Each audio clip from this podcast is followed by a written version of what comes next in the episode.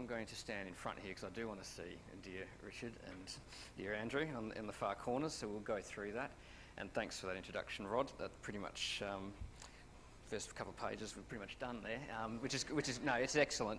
And yeah, we are literally going to uh, go over this in detail now. For those who weren't here two weeks ago when we started Acts, uh, we're basically going through this book uh, en masse. So we've got the first two uh, chapters, chapter one and two, I'm doing in a little bit more depth because they are such a preface towards the rest of the book. After this week, we are going to cruise through the thing, and we're not going to do a lot of preaching. It's going to be really more reading, all right? Because we want to let the scripture do the talking in this, and very specifically because we, we need to hold scripture in a way that looks back at us in a mirror. We've kind of given that analogy a little bit in the book of James. And said, if we look at it in a mirror, can we can see what kind of man we are or woman we are. And we literally want to look at, in a mirror and actually go, is our Christian experience lining up with this? And to do that, we need to actually understand it is actually representative at all. Because uh, I remember, you know, back when I was young, you, you have this prevailing thought amongst certain circles that you know, Acts is great. It's a little time boxed historical capsule, very good for them, very valuable, but certainly not for today. And if we're going to read Acts with that mindset, um, it's going to take away something from it, I believe. So, what we want to do uh, is we actually want to look at this book of Acts like it's living. Though they were talking and recounting events that were happening even today. And I'm going to give you some examples today to kind of illustrate why I believe it is still relevant for today.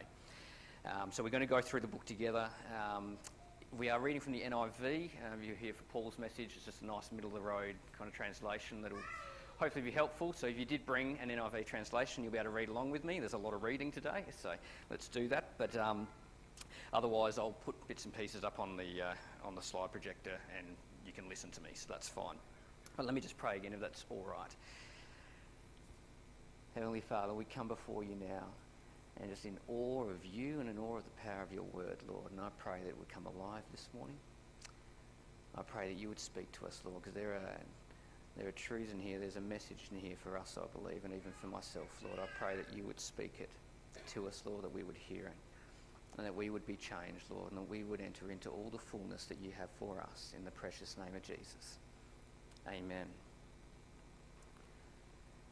So, as uh, Rod mentioned, Acts 2 1, when the day of Pentecost came, they were all together in one place. And as a real quick recap, if you weren't here two weeks ago, Rod basically said it, but by the time you get to this point, there's a lot of expectation on the part of these disciples, soon to be apostles, soon to be sent. They had, they knew of the prophecy in Joel that God would one day pour out His Spirit. It's very different to where the Spirit had been kind of given for times upon people in the past, but now it's going to be poured out, and it's going to be poured out on all flesh. It's going to happen to everyone. So they've got this expectation already from the Old Testament. And then we went through examples where Jesus was describing, look, if anyone thirsts, Come to me and drink, because I am going to give you rivers of living water. Whoever comes, uh, whoever believes in me, rivers of living water will flow out of him. And he had told the disciples, wait in Jerusalem, as Rod mentioned, you've got the message, but you need to be endued with power from on high. And so they are waiting quite expectantly. And we know that from the end of Luke and, and Acts that they are joyful and that they are constantly in prayer. And I guess two themes come straight out of this. When the day of Pentecost came, they were all together, the whole lot of them. So this was not going to be just an individualistic experience, it was going to be on everyone. And they had been praying. They'd been just uh, previously, we've been talking that they were constantly in prayer. So in this lead up, they were united and they were constantly in prayer. Now, I mentioned that I kind of want to demonstrate how is this relevant to today, particularly when you go, well, you know, this is the first time, you know, there's some differences. And I've been reading a lot over the last few months, especially since uh, God did a work in me late last year, and I just have been really encouraged by a lot of testimonies of individuals, but there's one particular that stood out, and I'm going to share that today in parallel with the Acts reading. Happened about 300 years ago, so it's a good example because it's not like, oh, it just happened, you know, a year ago and then you think it's all phony. No, this is quite well recorded. It's 300 years ago. It's not so old ago you go, well, it's disconnected because they're in the same kind of age we are. And it's, to concern, it's concerning this group called the Moravians. Has anyone heard of the Moravians? Just if I can a hand. Yeah, cool. All right. So I'm, there'll be a little bit of background for everyone else. So we'll just do that very quickly. Um, the Moravians were essentially followers of John Huss, if you will, who was a, a martyr from the 1600s. And by the 1700s, they were quite well persecuted. And there was this small group of them, uh, of these followers, in northern Moravia. That's the little secondary red country on the, the bottom right, southeast, uh, in that map. So Central Europe, now modern day Czechoslovakia. And they were, had been very persecuted. They were actually an underground illegal church. Um, so, and a lot, a lot, of these people had died in the past hundred years. Um, so they were seeking refuge, and they got in touch with this guy called Count Zinzendorf in Saxony. And he had kind of pledged to himself that he wanted to be helping the poor and needy. And when these people came to him seeking refuge, he said, okay, that's fine. He's a count, he's got some lands. He actually let, and there's about 300 of them or so, as we understand. Uh, they came and settled on his land and created a little uh, refugee village, basically, called Herrnhut. And so we're told um, we're kind of recounting, it's a very inconsequential group of people. It's only a few hundred, it's not a great number. Um, quoting one historian, so they were humanly speaking totally devoid of worldly influence. They were any wisdom, power, and wealth, quite insignificant in, in the scheme of things. And funny enough, uh, this happened in 1722. Um, and for five years or so, it was all right, except that uh, a bit like modern day, there was a lot of denominations in there. You've got Moravian, Lutheran, Reformed, Baptist, and they were actually getting into quite the pickle with each other over the various theological differences. This is quite important as the lead up here. Um, over that, after about five years, Count Zinzendorf um, got a number of them together, and they covenanted that they're going to essentially become united. They're going to put aside various theological differences. They create an agreement around those things that they agreed were, were common to them. And they agreed that they would not only be united, but they would pray and labour towards that effect. And so it started a period, and this happened in, in May of 1727, of, of a lot of prayer amongst them and, and a remarkable unity. And there's this one particular day on 13th of August, about two months after that event, when they signed this agreement. Um, and Count Zinzendorf, I've actually got a quote here when he was recounting it many years later, and he said, We needed to come to the communion with a sense of the loving nearness of the Saviour. The communion was the event that they'd kind of come and gather together for. This was the great comfort which was made this day a generation ago to be a festival, because on this day, 27 years ago, the congregation of Herrnhut, assembled for communion, were all dissatisfied with themselves they had quit judging each other because they had become convinced, each one, of his lack of worth in the sight of God, and each felt himself at this communion to be in view of the noble countenance of the Saviour. Just give you a little preface of where they were at. They were highly dissatisfied with themselves. They had put aside all their differences because they were all dissatisfied with themselves and had quit judging because they were convicted of their own lack of worth in the sight of God. So there was this sense of unity mildly depressing, you might say, but it was nonetheless a very real sense of unity and understanding that we're, we're majorly shortfalling here. And notwithstanding their heritage, you know, there was a shortfall. But they were united and they were in prayer.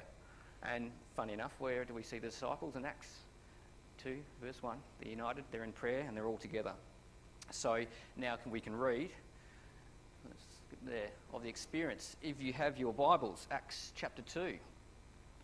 And we're going to read verses 2 to 13. Suddenly, a sound like the blowing of a violent wind came from heaven and filled the whole house where they were sitting. They saw what seemed to be tongues of fire that separated and came to rest on each of them. All of them were filled with the Holy Spirit and began to speak in other tongues as the Spirit enabled them. Now, there were staying in Jerusalem God fearing Jews from every nation under heaven. When they heard this sound, a crowd came together in bewilderment because each one heard their own language being spoken. Utterly amazed, they asked, Aren't all these who are speaking Galileans? Then how is it that each of us hears them in our native language? Parthians, Medes, and Elamites, and residents of Mesopotamia, Judea and Cappadocia, Pontus and Asia, Phrygia and Pamphylia, Egypt and the parts of Libya near Cyrene, visitors from Rome, both Jews and converts to Judaism, Cretans and Arabs, quite the list. we hear them declaring the wonders of God in our own tongues. Amazed and perplexed, they asked one another, What does this mean? Some, however, made fun of them and said, They've had too much wine. So, this is the event they had all been waiting for, and I dare say, with the amount of expectation they had, they would have been expecting quite something, and it was quite something. We're told this, this Holy Spirit, like fire, came upon their heads. And it is an amazing thing. It's, it's something that is clearly evident to everyone else as well. It's, can, everyone can see what's going on, and it spills out into the streets, and everyone is observing. It's sli- slightly crazy, as some people would point out the, uh, and mock it. But it was certainly very evident that something dramatic had happened to these people. Notice they don't the, the, passage doesn't tell us how they individually felt. We're kind of given this really overarching sense of it. And that is something, the nature of the work of the Holy Spirit can sometimes be hard to describe what's happening inside of you, but you can see the effects outside very much.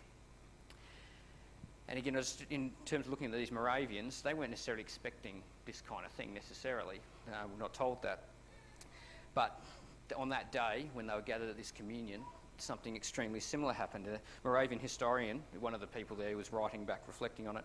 We saw the hand of God and his wonders, and we were all under the cloud of our fathers, baptized with their spirit. The Holy Ghost came upon us, and in those days great signs and wonders took place in our midst.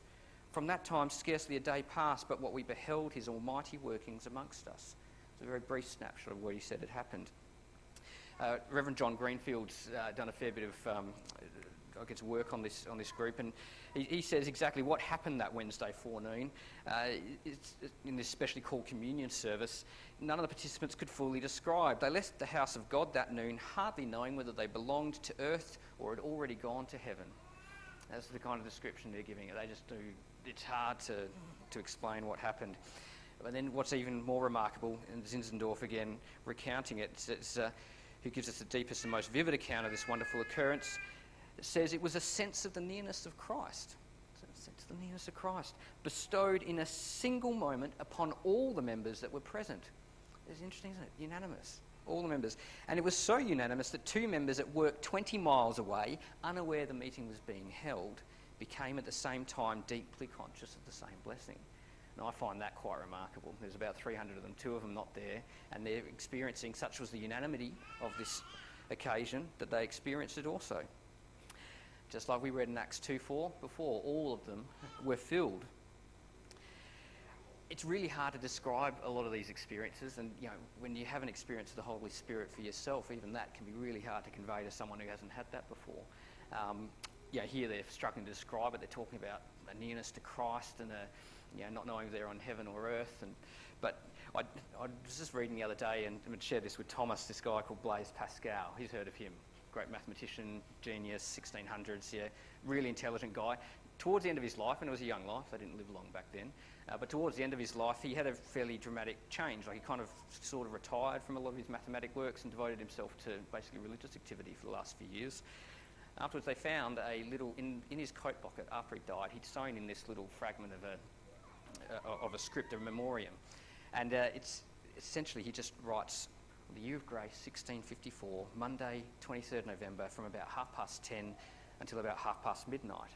And he recounts this most incredible experience in really primitive, and this is translated from French, so it's, it doesn't come across entirely you know, fluent, but it's just, he just says, fire. Says, God of Abraham, God of Isaac, God of Jacob, not of the philosophers and of the learned, certitude, certitude, feeling, joy, peace, God of Jesus Christ. Joy, joy, joy, tears of joy. I've departed from him. They've forsaken me, they found a living water. My God, will you leave me? This is eternal life to know you, God. I left him, I fled him, renounced, crucified. Let me never be separated from him. And he just goes on with all these kind of little statements of this experience that happened over those two hours.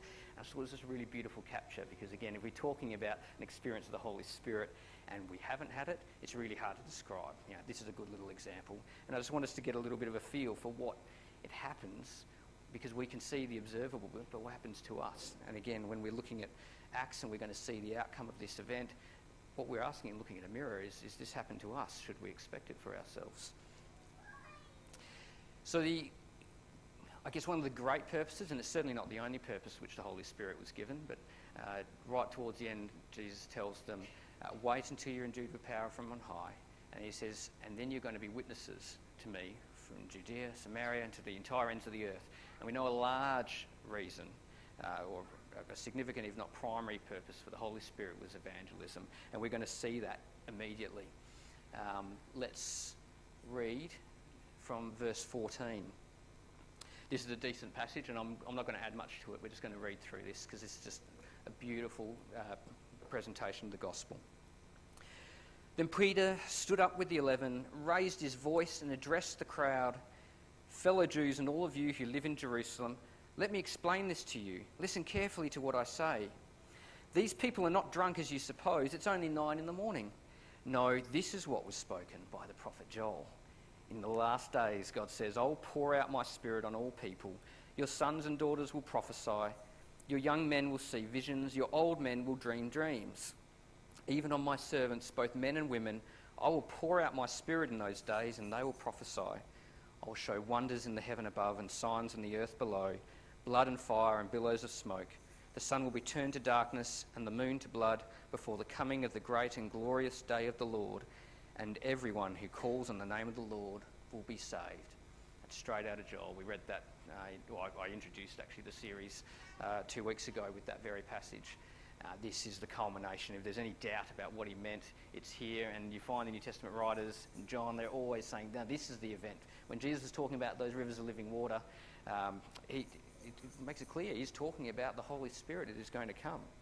So let's continue from verse 22. Fellow Israelites, listen to this. Jesus of Nazareth was a man accredited by you, God to you by miracles, wonders, and signs which God did among you through him, as you yourselves know. This man was handed over to you by God's deliberate plan and foreknowledge, and you, with the help of wicked men, put him to death by nailing him to the cross. But God raised him from the dead, freeing him from the agony of death, because it was impossible for death to keep its hold on him.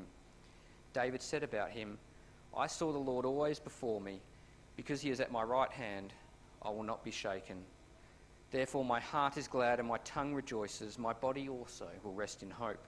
Because you will not abandon me to the realm of the dead, you will not let your Holy One see decay. You have made known to me the paths of life. You will fill me with joy in your presence.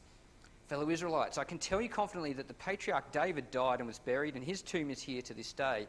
But he was a prophet and knew that God had promised to him on oath that he would place one of his descendants on his throne. Seeing what was to come, he spoke of the resurrection of the Messiah, that he was not abandoned to the realm of the dead, nor did his body see decay. God has raised this Jesus to life, and we are all witnesses of it.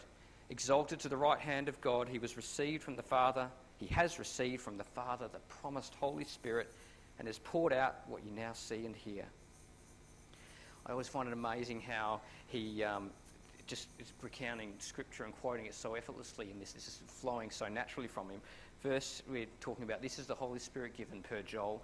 And then he points to this Jesus that they had crucified, and he goes back and says, not only were we witnesses to the fact that he's resurrected, but here's the proof in Scripture that it was going to happen. And it's always great that when God does work in people, you can go back to Scripture and say, here is the proof. This is what, we what is, we're experiencing is indeed something that's true. And now he talks of this Spirit is also true. He says, exalted the right hand of God. He, Jesus, has received from the Father the promised Holy Spirit, and he has poured out what you now see and hear.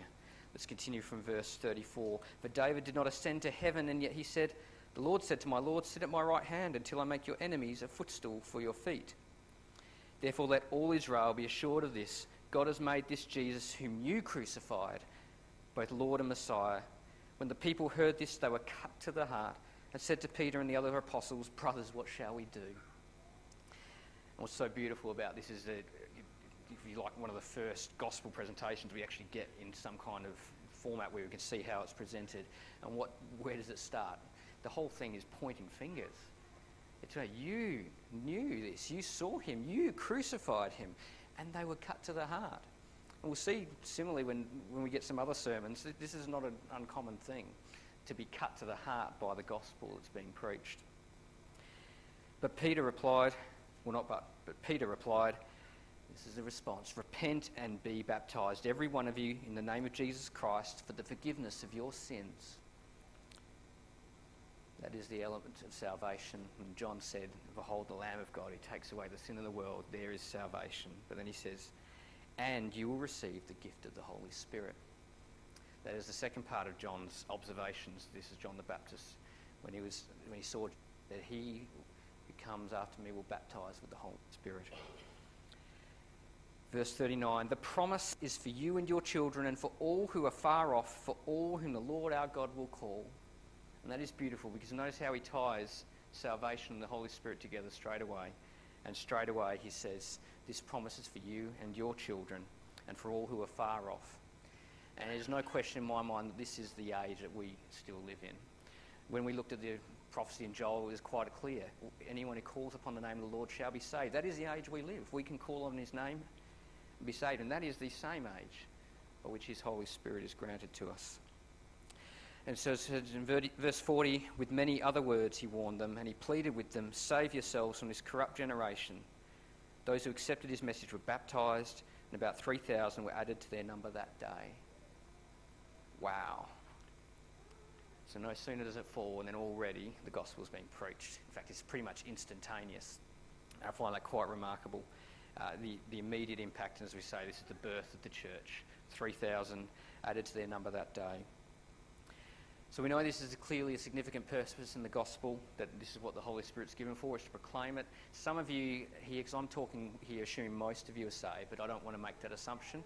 If you have not been saved and you're going, what on earth is this Holy Spirit that you're talking about?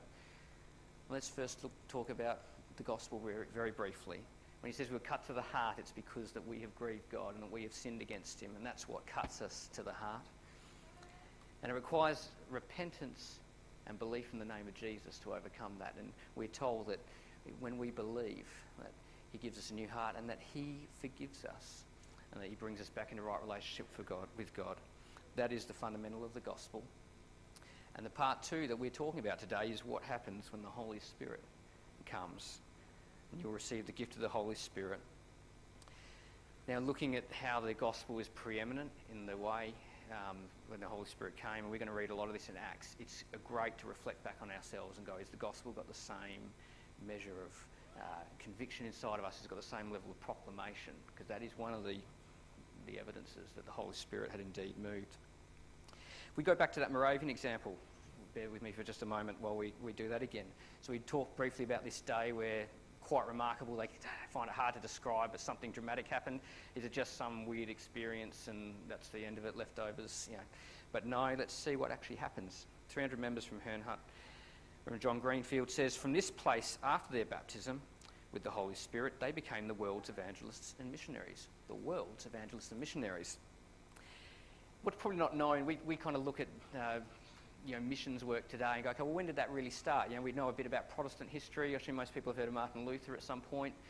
That didn't really bring about evangelism initially. Um, in fact, Simon, who, who, would you say is the father of modern missionary stuff? There you go. Yeah, I think William Carey, I think, is roughly attributed. Yeah, so, um, but this is before all that, right? And in fact, it's quite well argued that these are the, actually the first group that ever sent missionaries from the Protestant church.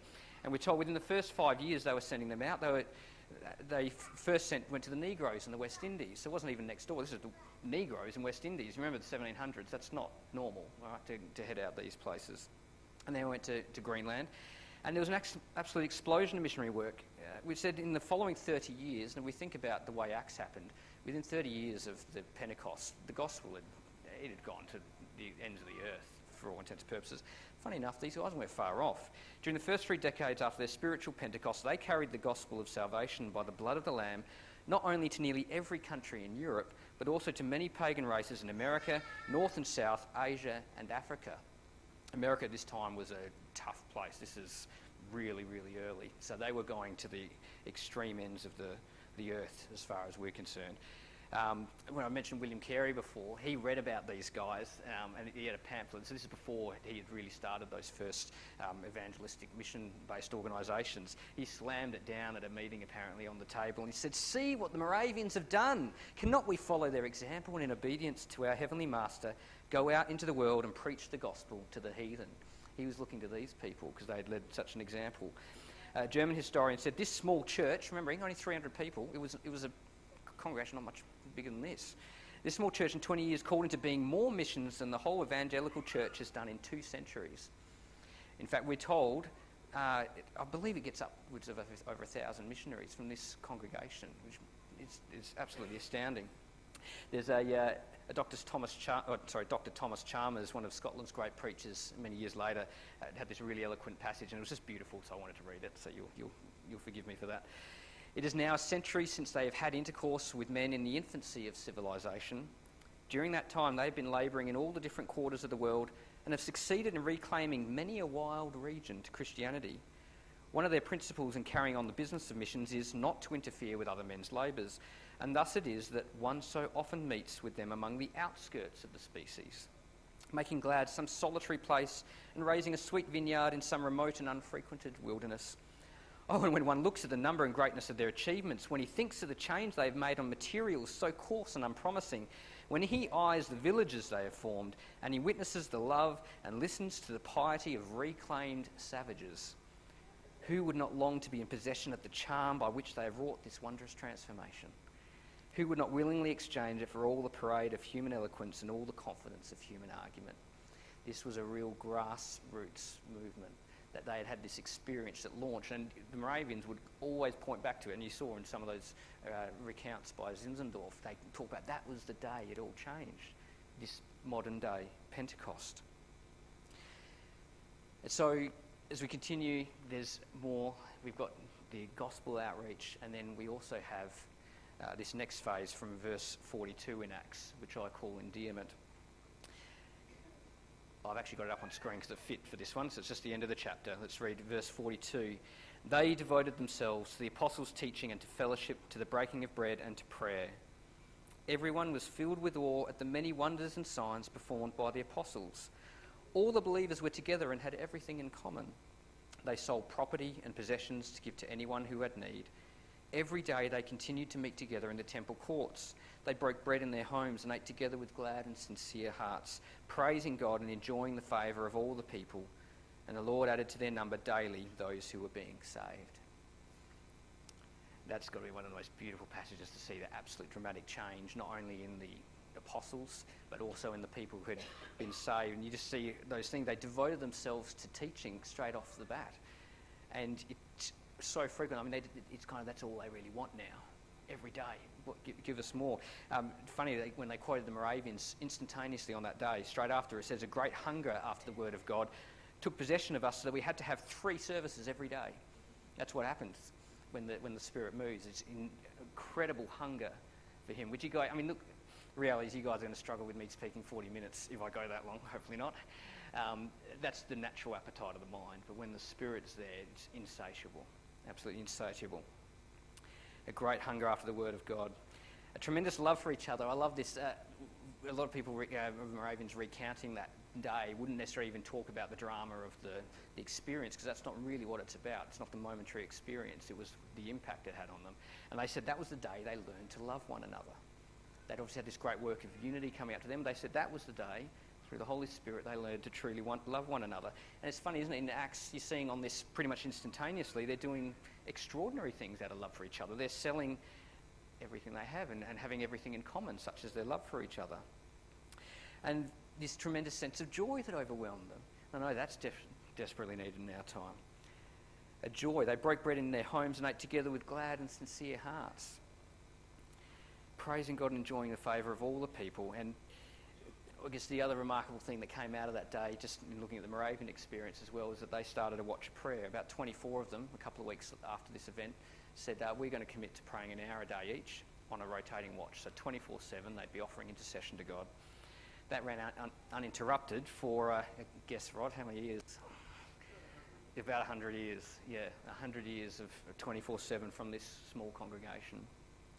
I find that quite remarkable. And reality is, we look at this and go, what happened to those disciples? There's this event that came upon them and the outpouring of love for each other and of the gospel and the way it spread in Acts and the way we see these kind of more modern day, if I call 300 years ago as modern day examples, I find it inspiring. I find it very challenging. I, I look at my life and go, there's something, you know, we, we have not yet come to this place. And in looking back at that Acts, um, when we just look at the way Peter preacher said, this promises for you and your children. And all who are far off, I can't help but say, well, where, where is it for us? You know, this is something we, we ought to be seeking.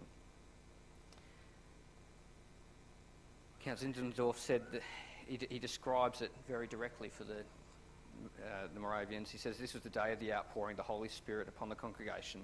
It's Pentecost. Hitherto we had been the leaders and helpers now the Holy Spirit Himself took full control of everything and everybody. That's what I want for us. That the Holy Spirit wouldn't take control of everything and everybody. or this quote from D.L. Moody, because it kind of sums up, I guess, that one of the points I'm trying to make here, which is this is for today. I don't want to put Acts in a box, treat it like a, an obscure 2,000 year old history, but like the living example that it is. D.L. Moody said, See how he came on the day of Pentecost. It is not carnal to pray that he may come again and that the place may be shaken. I believe Pentecost was but a specimen day. I think the church has made this woeful mistake that Pentecost was a miracle never to be repeated. I've thought too that Pentecost was a miracle that is not to be repeated.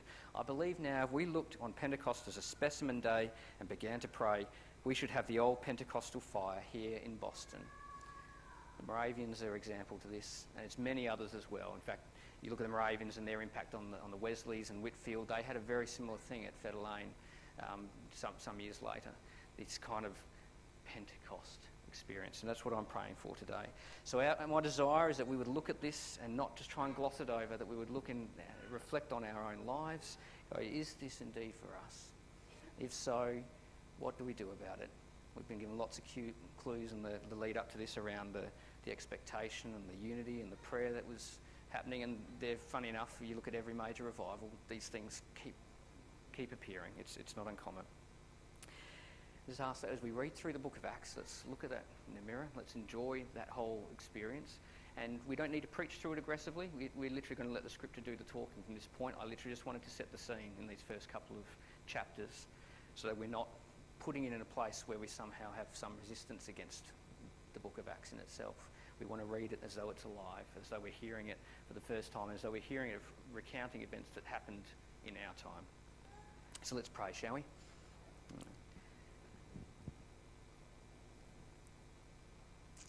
Dear Heavenly Father, we thank you for your word and we thank you that your word is true. Now we can trust you and every word in here, Lord. And I thank you that you have promised us your Holy Spirit.